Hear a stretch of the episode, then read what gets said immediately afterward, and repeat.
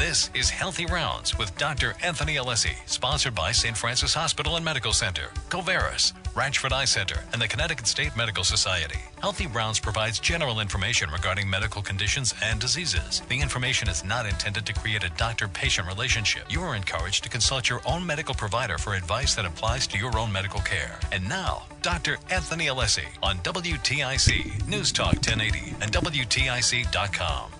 Welcome to Healthy Rounds, the show that provides you with up to date medical information and we answer all of your health questions. I'm your host, Dr. Anthony Alessi, and it's great to be back with a live program today. Um, I have been on the road a little bit the last two weeks. Um, I was at the University of Michigan uh, visiting family and attending a Michigan football game. And uh, last week I had the pleasure of working with the Professional Bull Riders Tour, and I was in Atlantic City uh, with that group. Uh, interesting thing, Atlantic City uh, has become an interesting place. You know, it's it's changed so much uh, with the advent of other casinos opening, namely the Connecticut casinos, Mohegan Sun most notably. And and I guess you really get that feeling when so when we got there, we got into the elevator of the hotel and a gentleman got in, a, a patron, very friendly. Hey, where are you folks from? He saw us having our suitcases, my wife and I and said, uh, we said, well, we're from Connecticut. And he said, he just looked at us in astonishment and said, why aren't you at Mohegan Sun? Um, so with that, um, it, it's a different type of experience, that's for sure, uh, in Atlantic City, and uh, much preferred uh, to be here in Connecticut. And I think a lot of people feel that way about our casinos here. Um, uh, today I'm going to be out as soon as we're done with this. I'm going to head to New London. Uh, the Coast Guard Academy is at home uh, today. Their football team. If you get a chance to go to a Coast Guard Academy game or you know kind of a Division three or Division two football, we spend a lot of time. You know, UConn is great, but it's a different level when you're at Division three, Division two. Uh, it, it's a it's a different kind of game. It's it's a much uh, I don't know if it's friendlier. It's just a different approach to football. And I like it a lot. I like being on that sideline. Uh, not a lot of commercial timeouts uh, to deal with. So uh, it really is uh, an interesting uh, location, an interesting place to be. So if you get down there, especially the Coast Guard uh, being a service academy. Um, today, my guest who's going to be with us uh, later in the show is Dr. Robert Krug. Dr. Krug is the president and medical director of Mount Sinai Rehabilitation, all part of Trinity Health. And we're going to chat with him about rehabilitation medicine and physiatry. You know, because rehabilitation, let's think about it. It's such an important part of what we do in treating patients. Um, so, we want to talk with him and find out about some of the new innovations, a lot of new things going on over at St. Francis Hospital and Medical Center and uh, their work at the Mount Sinai Center. This date in medicine, September 22nd, 1511. Now we're going way back. Marcantonio della Torre. Um, Dr. della Torre was a, a Renaissance professor of anatomy at the University of Pavia and Padua and he actually died at a young age of the plague. But he's most famous because of somebody he hired. Now, we all hear these things, you know, go to Indeed.com and I don't know, hireme.com. There's all these internet things. So he became famous because he went out and hired Leonardo da Vinci to be his illustrator for an anatomy text. So Dr. Della Torre was famous for being able to describe the anatomy, do autopsies, but he needed somebody to really illustrate what he was doing. So he picked up Leonardo da Vinci. Um, so, needless to say, you can make a great hire and you will be remembered for centuries afterward. One of the things in medicine I wanted to talk about, it was an article I read uh, about earwax, cerumen interesting thing. I mean, cerumen has become a real problem as we get older. So as we get older, we accumulate more earwax. Um, it's a problem in about only about 10% of children where they have excess cerumen, maybe 20% of adults, 30% of the elderly. But in a recent study, they found two thirds of people who live in nursing homes, extended care facilities, have problem with ear cerumen. Now, the wax is there because it traps dirt and dust and debris from getting into your ear, into the vital mechanism of the ear. But when it accumulates too much, you start getting hearing loss, ringing in your ears, and some people get vertigo, loss of balance, and they fall. So, maintaining and relieving this cerumen becomes very important. Often you'll see an ear, nose, and throat physician who can easily flush it out. Uh, easy ways of doing it are with warm water in the shower. Just let the water flow into the ear, some warm water to soften the wax so it could flow out. But one of the things in this article were that because of the hearing loss that elderly people have in nursing homes, it's assumed that they've become demented and have developed a behavioral problem as opposed to just cleaning out their ears. So, again, as we get older, it's important to really maintain that and uh, be mindful of loosening that cerumen, seeing a physician when necessary to relieve an impaction. An interesting article in the New England Journal of Medicine this week talked about the type 2 polio virus and vaccine. Now, for the regular listeners of this show, you know that I am a big advocate for vaccination because I believe that it is the number one thing that we have accomplished in medicine to this day has been vaccination to avoid deadly diseases. In the case of polio, it's been interesting to follow. The Sabin vaccine is the oral polio vaccine that's been ongoing since the 50s. The vaccine approaches three different types of polio. We've started to really track polio and the fact that we've essentially wiped it out from the planet. And that was in about the year 2000. We have great data thanks to the Bill and Melinda Gates Foundation that really follows polio and other diseases and vaccination. So here's the interesting thing by vaccinating and wiping it out, you have to be careful that, much like a bacteria, the virus is smart enough to adapt to the vaccine and produce a new strain. So there comes a point where you're going to have to stop vaccinating. So what they did in 2016 is they took the vaccine that fought against three viruses and cut it back to only two and watched to see if there was reemergence of that virus. And the case has been that it has not reemerged. And in fact, there have only been rare instances where the virus has adapted to the existing vaccine. So the question now becomes how do we approach this? How do we avoid a new polio from emerging?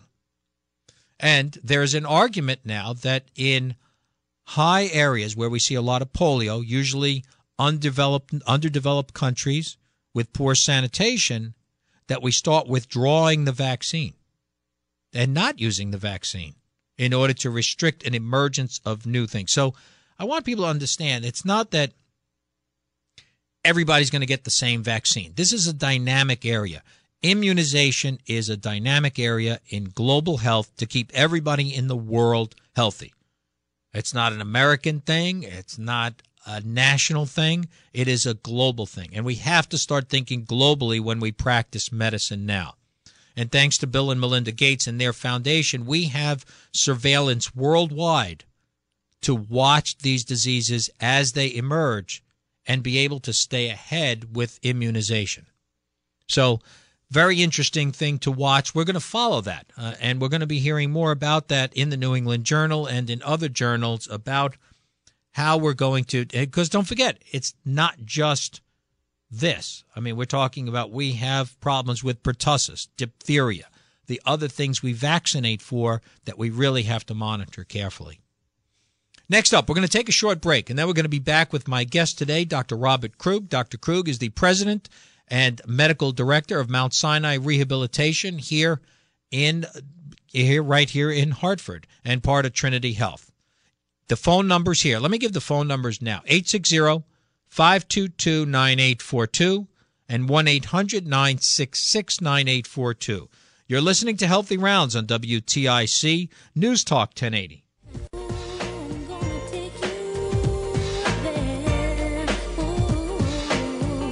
Those are the sounds of Janet Jackson, who will be at the Mohegan Sun on September 30th. What a great show she always puts on. So if you have a chance, get over to Mohegan Sun. Uh, plenty to do there in terms of restaurants, shows, gaming, um, and enjoy your time there.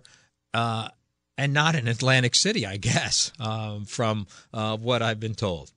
Uh, my guest is Dr. Robert Krug. Dr. Krug is the president and medical director of Mount Sinai Rehabilitation Hospital. This is a dedicated hospital here in Hartford that rehabilitates patients. Um, it is part of the Trinity Health System. For those of you not familiar with that, that is St. Francis Hospital and Medical Center, uh, St. Mary's, as well as Mercy Hospital and Johnson Memorial are all part of that. One of the other things Dr. Krug does is he works with veterans. Uh, at Quinnipiac, they are putting together a rehabilitation program for uh, veterans uh, to work with them, and it gives me great pleasure to welcome him today. Bob, welcome to the show. Thanks for having me. Uh, getting you here has been long overdue. Uh, let's let's start with talking about physiatry, physical medicine. Um, can you tell our our listeners really what it does? Yeah, and, and, to do that, I think I need to give a little historical uh, context to it. And you know, you mentioned polio in your opening remarks, and really the the specialty came about in the early 1920s and 30s when we had an epidemic of polio in this country, and no one really knew how to care for those patients. Uh, then World War One occurred, and we were seeing survivors, but again, nobody knew what, what to do with them medically, and they would usually die of immobility and, and complications. So a group of surgeons, actually led by uh, Dr. Krusen, uh, are the founders of the specialty, and it's it, it, so it is a medical specialty. You have an MD degree. Um, you have to go to four years of medical school as well as do a four-year residency program. Many go on to do fellowships as well, and it's really focused on maximizing functional restoration and quality of life for patients after significant illnesses, diseases, chronic disease, back pain, and so forth. So really, it, it got its start working with uh, people who had polio and other more chronic diseases rather than acute problems. And then it changed. I guess it changes after a war. Um, you start working with people with amputations and other uh, traumatic injuries. Yeah, really, really any um, functional impairment or or you know disability. We we try to avoid disability, but some folks learn to live and adapt to their disability. Uh, but folks post surgically, um, oncology rehab is very big nowadays. Certainly, degenerative diseases, uh, immunologic diseases like multiple sclerosis, anything that impacts one's ability to function, think, move uh, is something that we're involved in. You know, since we're on the topic of polio, I'm going to something I don't usually do is I'm going to take a question uh, Danny's on the line, and who's been a regular listener of the program. He's in Glastonbury. Danny, you had a question about post polio syndrome. Yeah, I, I call all the time anytime there's any breakthroughs with cerebral palsy or MS to see if anybody's got anything for post polio. I have post polio. I'm 72, and you know I've really my abilities have diminished from loss of muscle and the onset of the post polio. Does, does do they have anything there at Mount Sinai that could help me as far as any kind of therapy or treatment? Danny, we're going to get right to that. I'm going to hang up and I'm going to have Dr. Krug answer that right away. Okay, thanks, thanks buddy. Doctor. So, post polio syndrome, something we saw more of uh, in the 80s. Um, and obviously, uh, Danny's 72, so we're seeing fewer and fewer of those people who have had uh, what was called post polio syndrome, believed to be a reinfection, which was not the case, as we've proven. But um, I know that when I did my fellowship at Michigan, you know, part of my experience was in the Department of Physical Medicine, and it was a big deal then. We had uh, a lot of folks. Uh, you want to talk a little bit about it today and how that evolved? Yeah, sure. I, you know, when, during my training back in the early '90s, we certainly saw uh, saw it much more frequently, as you as you said uh, just now, than we do today. Now it's uh, more typically an immigrant who comes in from another country because, again, we we're not seeing it as, as often. Um, and really, what happens is your your your nerves are impacted and your muscles are impacted, and so over the course of decades, what will happen is um, your your reserve of motor function starts to uh, starts to fatigue, and we see people's functional abilities declining years after they had polio. Um, there is no treatment per se to re- reverse that course. What we do have now are better bracing options, um, better uh, robotics, and other types of interventions to rehabilitate and to try to get the brain, which has a lot of neuroplasticity, to have other areas of the brain take on functional uh, um, uh, abilities that were lost as a result of, of, of, the polio. But there's no specific new, you know, groundbreaking treatment per se. But I, I think if you haven't been evaluated in, in a decade or so, it would be worth coming and getting evaluated by a physiatrist for that. That's great. Uh, you know, you used a key word there, neuroplasticity, Bob. And I think that's what's changed what I do as a neurologist and what you do in physical medicine. Because let's face it, in stroke, it used to be believed whatever happened, happened. That was it. Um, and now we know that getting people in a program uh, early on can really help them rehabilitate and recover from stroke. Um, can you talk a little bit about specifically at Mount Sinai Hospital? What what happens? What what do people expect? For example, people come there in a variety of ways, right? Inpatients are transferred from another hospital. Some is outpatient. Um, just in a few minutes, just kind of talk about what how people get to you. Sure. So first of all, we don't have they don't come in through an emergency department. Folks choose to come to us. Um, and we take that um, that privilege very seriously that they've chosen, you know, to to put their care in our hands. Um, when they come to us, it's it's a team approach. So they're coming you typically with something like a stroke. They're coming from an acute care hospital like St. Francis Hospital, and before they even come to us, they're evaluated by a physiatrist and an admission nurse, and a comprehensive plan is put in, is is already developed before they've even arrived, and they will receive physical, occupational, and if necessary, speech language pathology, speech therapy. They will get at least three hours a day of therapy they will have rehabilitation certified nurses taking care of them, and they will be seen by a physical medicine rehabilitation specialist almost on a daily basis, as well as a hospitalist, which is an internist. So they have a comprehensive program package that's put together for them. And it's really a team sport. Um, and we're not functioning in a silo, so we work very closely with our neurology colleagues and, as necessary, neuropsychology colleagues, and uh, really any discipline that we need to bring to the forefront. So it's it's important for people to understand really um, how much is going on and how many different aspects um, people have to get there. So um, so when we talk about people, they're actually referred by a hospital, or people get a list of places they want to go to. There aren't that many hospitals. I mean, uh, other than Mount Sinai, I mean, really, there aren't that many rehabilitation hospitals. We we are the only freestanding rehabilitation hospital, acute rehab hospital in the state of Connecticut. So there are some acute rehab hospital units that exist at other hospitals, but there's nowhere else where rehabilitation is the core business, the sole focus of, of the institution, like at Mount Sinai. We uh, we have 25 years almost of experience. We have great expertise. We have amazing technology and equipment, and again, we have a culture of caring and truly patient-centered, focused care.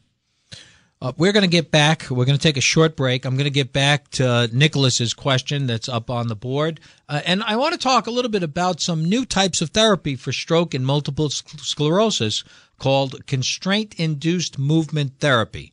We're chatting with my guest today, Dr. Robert Krug, who is the president and medical director of Mount Sinai Rehabilitation Hospital, all part of Trinity Health and all part of St. Francis Hospital and Medical Center.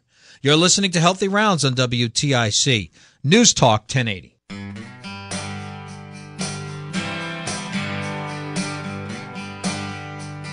We're back on Healthy Rounds. I'm your host, Dr. Anthony Alessi, and today my guest is Dr. Robert Krug.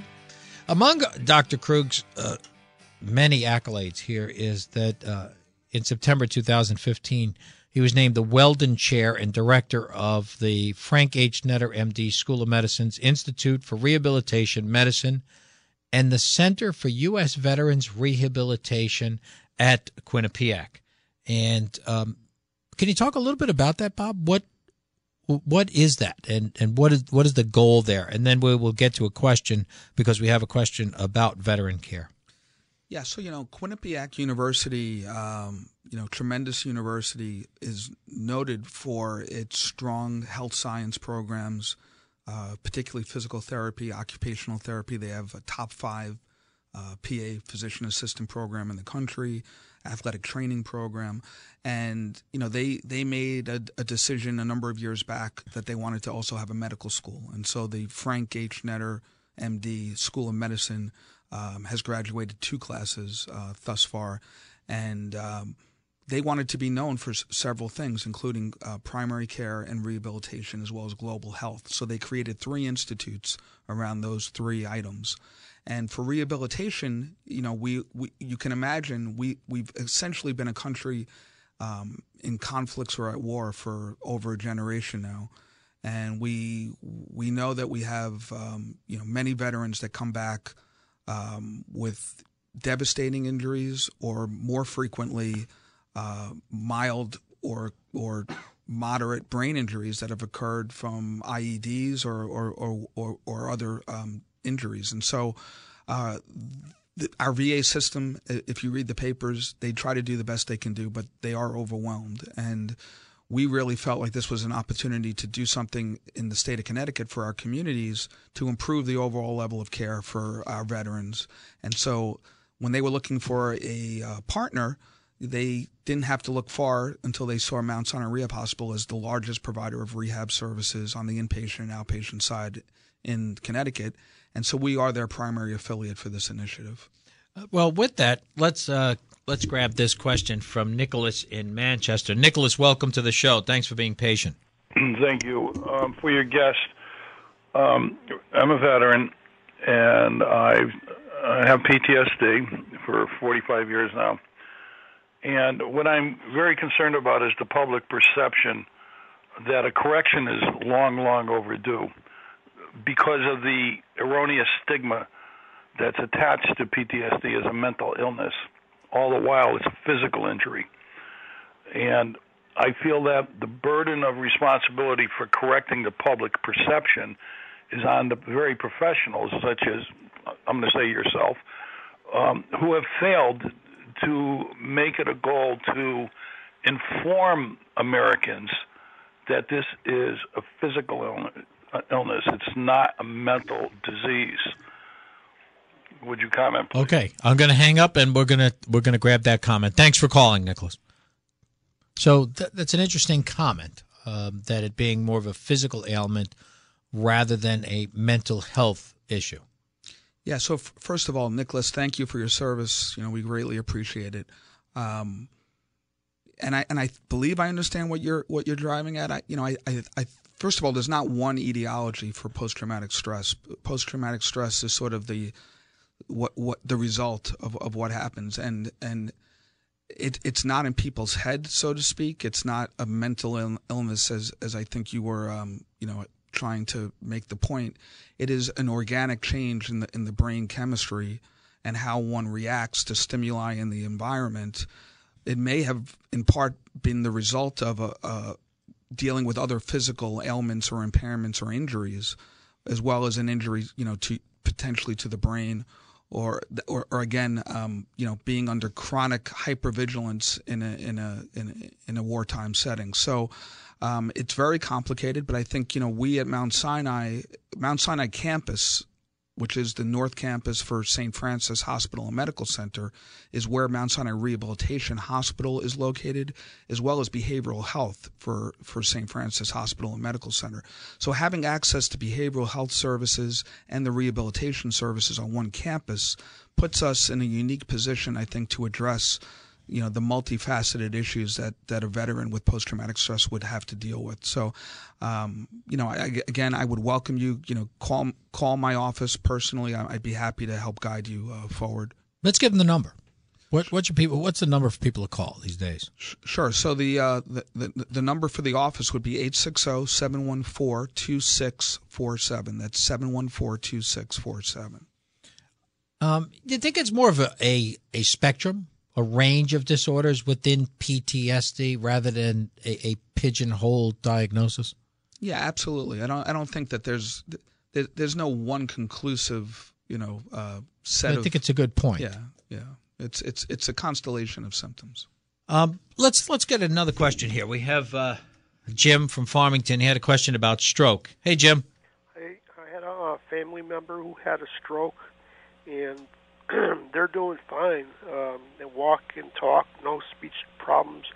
The biggest problem is fatigue, and I was wondering if um, if this is common and what can you do about it. And the neurologist, you know, thinks it's uh, depression, but I don't know. Fatigue in what way, Jim? In other words, uh, is it all fa- time? You know, they just want to sleep. And so sleepfulness um, is is from fatigue from that standpoint. So uh, because we always see right, Bob, we always see fatigue in motor ability after stroke. I mean, it takes tremendous, tremendous ability and effort to move a a limb that has had some paralysis to it. So uh, that's what I wanted to clarify. So we're going to hang up and we'll get to the question. Go ahead. Yeah, so you know, fatigue is certainly a, a, a symptom uh, that you frequently see with depression, and there's certainly a higher prevalence and incidence of depression with stroke. Having said that, there is a distinct um, constellation of symptoms, including uh, fatigue, that you frequently frequently can see with stroke that have not, has nothing to do with depression. Um, and and I would probably need to know more with regard to you know where the location of the stroke is. Um, it could be medication related, depending on what other medications that um, your loved one is taking. Um, it could be related to um, energy consumption with regard to they may be ambulating or walking um, independently, but are they walking in a way that isn't um, as energy efficient? So they, there could be a variety of reasons, but again, that's that's an ideal problem for someone like myself, a physiatrist, to sort of evaluate and take a look at, you know, along with a neurologist. You think it could be a sleep disorder or somebody you'd get a sleep study in? It's possible too. You know, again, the, if the person was overweight, Sure. if they had sleep apnea, that certainly could be Yeah. uh, contributory no, to something no, like this. Absolutely. Wanted to talk a little bit about constraint-induced movement therapy, um, and and I'll let you explain it because it's it seems to make a lot of sense, um, but I don't know how it all works out. Yeah, so you know, for simplistically, constraint-induced therapy is really when you force somebody, so to speak, Right. encourage them to use the extremity that is weak or that there's a problem with. So, you know, in its simplest terms, you could literally tie one arm behind your back and say, "Do everything with your other arm." And and people used to do that, right? I mean, if they didn't want their kid to be left-handed, right, they would make them use their right hand. and I could use myself as an example in that you know I I had shoulder surgery and I was I used to I routinely put my belt on using my left hand. I'm left-handed. When I could not use my left shoulder for six weeks, I figured out how to do it with my right hand, and to this day I still do it now with my right hand. So you know you can treat you can teach an old dog to do new tricks. so Okay. So how does so is it effective? Yeah, I think, and again, I think it, it, it goes back to the concept of neuroplasticity and the ability of the brain to develop new motor programs so that you do things with other parts of your brain and do them differently. Um, we we have higher tech ways of doing this and tying an arm behind your back nowadays. There's a, a, a big technological advance with virtual reality, and we actually at Mount Sinai are going to be uh, acquiring some virtual reality equipment in the coming months.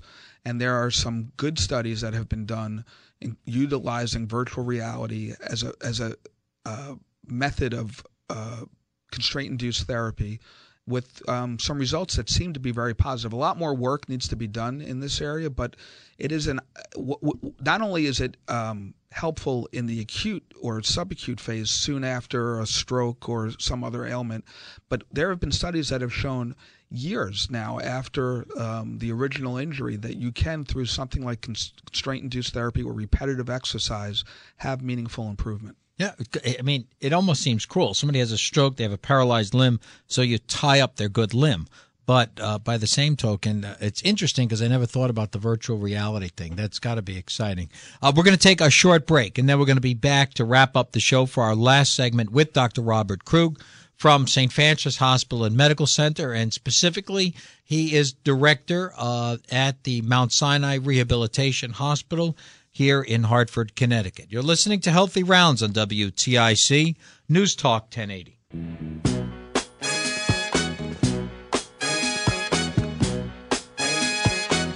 We're back on Healthy Rounds. I'm your host, Dr. Anthony Alessi, and in this last segment, we're chatting with Dr. Robert Krug from Mount Sinai Hospital uh, here in Connecticut. Let's talk a little bit. You know, we talked about rehabilitation, but a lot has to do with prevention. We keep hearing the words, and, and something we need to focus on in medicine is prevention.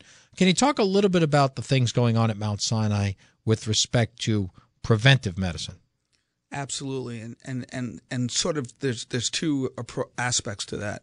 When we have somebody, let's say, who has had a stroke and comes to Mount Sinai, yes, our focus is to rehabilitate them, improve their function, uh, but it's also to educate them on how they can avoid having another stroke. And so, whether it's healthy eating, exercise, weight reduction, all the things that you, uh, smoking cessation, all the things that you need to do to lower your, your stroke risk, that's a primary focus while, while they're with us because they're, they're in our midst for often a couple of weeks. It's not just a, a quick in and out like it is in an acute care hospital. Sure.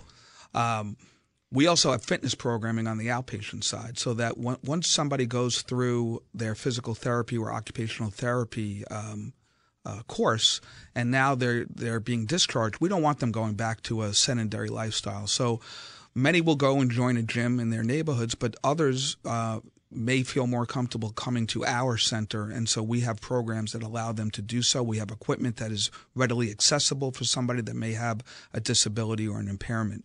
Uh, with regard to the healthy eating, though, I'm really very excited uh, to to just mention uh, the New England 60 day challenge that we are uh, kicking off for Trinity Health of New England really for our community. Uh, and I, you know, I don't know, Tony, if you're aware, but Dr. Reginald Eadie is our new regional CEO for Trinity Health of New England. He joined us about four months ago, and he comes to us from Detroit, uh, where he was. Uh, uh, a senior executive CEO of uh, a number of the uh, Detroit Medical Center hospitals there. And uh, while in Detroit, he really created an initiative around healthy eating and healthy living for uh, for for those in the greater Detroit metropolitan area that was extremely successful, and he wants to bring that now to New England and and particularly to the Hartford region. And as New Englanders, we're going to do it bigger and better than they did in uh, did in Detroit. So we're going to be kicking this off uh, November first, right after Halloween, and it is uh, the 61 day challenge and it's uh, it's the challenge is no soda, no sweets, and no cigarettes. We we call it the three C's to remember it: no Coca Cola, no sweets, and no cigarettes. So you can imagine that um, those two months, there's a lot of right after Halloween, going into Thanksgiving, going into Christmas and New Year's. There's a lot of unhealthy eating, wow. a, lot, a lot of weight gain that occurs during that time. And we really believe that uh, this is a great time to, to, to commit before the New Year's resolution kicks in. Do it pre New Year's resolution. And we already have uh, hundreds of people that have signed on to this. We have uh, 30 organizations that have already signed on to this. You can go to www.newengland61daychallenge.org.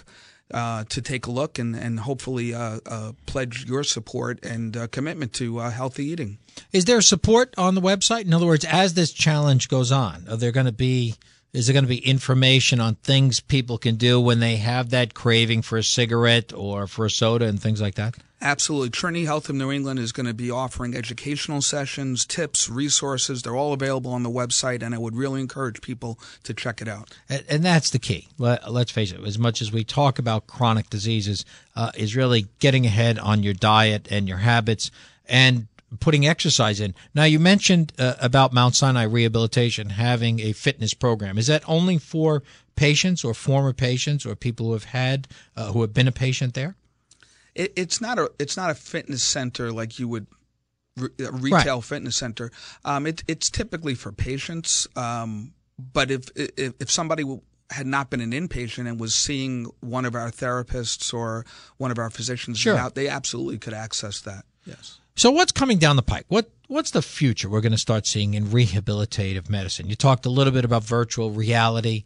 Um, you know what what other things are we going to start hearing about? Yeah, you know, I think rehabilitation medicine as a specialty and, and rehabilitation hospitals and, and really we're, we're a part of the post acute care um, part of healthcare uh, in many respects, is an underappreciated um, area of medicine that I believe our golden age is upon us because there's a recognition now that in healthcare we can't afford uh, the ever um, increasing healthcare expenses that are occurring, and chronic disease and post acute care is a major um, utilizer of healthcare services and resources.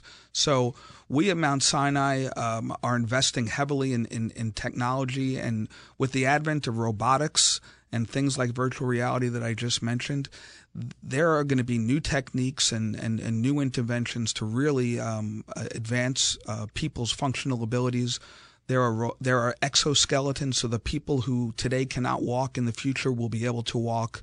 Uh, many of these things come from our military, where things get developed first. And again, that alignment and connection with the Veterans Rehabilitation uh, Center uh, with Quinnipiac, I think, is going to be very helpful moving forward as well.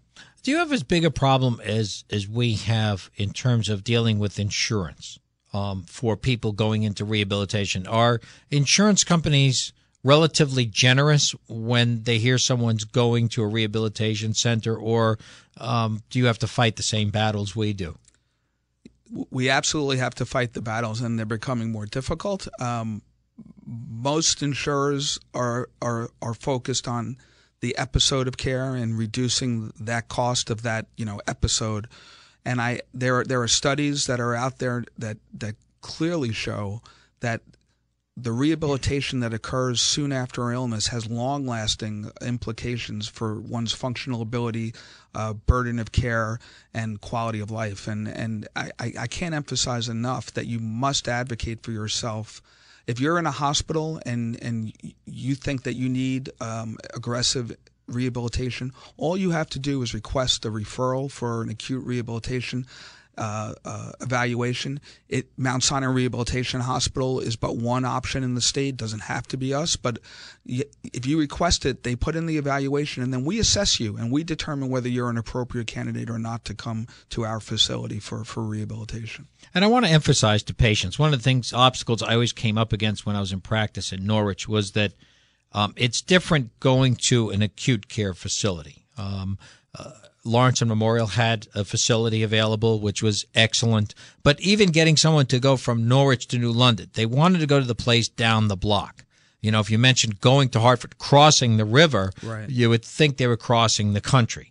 And people have to understand that you have to travel a little bit sometimes to get to these facilities because it makes such a huge difference. Bob, I wanted to thank you for spending time with us today and for all you do, uh, not just for all our patients, but uh, but for veterans and every all the good things going on at St. Francis. Hopefully, we get you back soon. Thanks so much for having me. And I just want to give a shout out for tonight's uh, big event, Miracles, uh, in Hartford. Uh, it's going to be uh, raising hopefully over a million dollars for the Vicevich Rheumatologic and Lupus Center uh, which is a name we are very familiar with here at WTIC uh, News Talk 1080 to give our support to the Vicevich Center. Uh, many thanks to our studio producer today. Mike Ulko has been on the board. Jeff Chandler's in charge of sales and marketing for Healthy Rounds. Next week, we're going to have another live show. We're going to be chatting for an hour. Uh, we're going to be talking about brain tumors, um, and hopefully with my guest, uh, Dr. Ketan Bulsara. Next up on WTIC is going to be Garden Talk with Len. Please remember to help save lives. You can do that today by becoming an organ, eye, and tissue donor. Just go to registerme.org. Until next week, please stay healthy.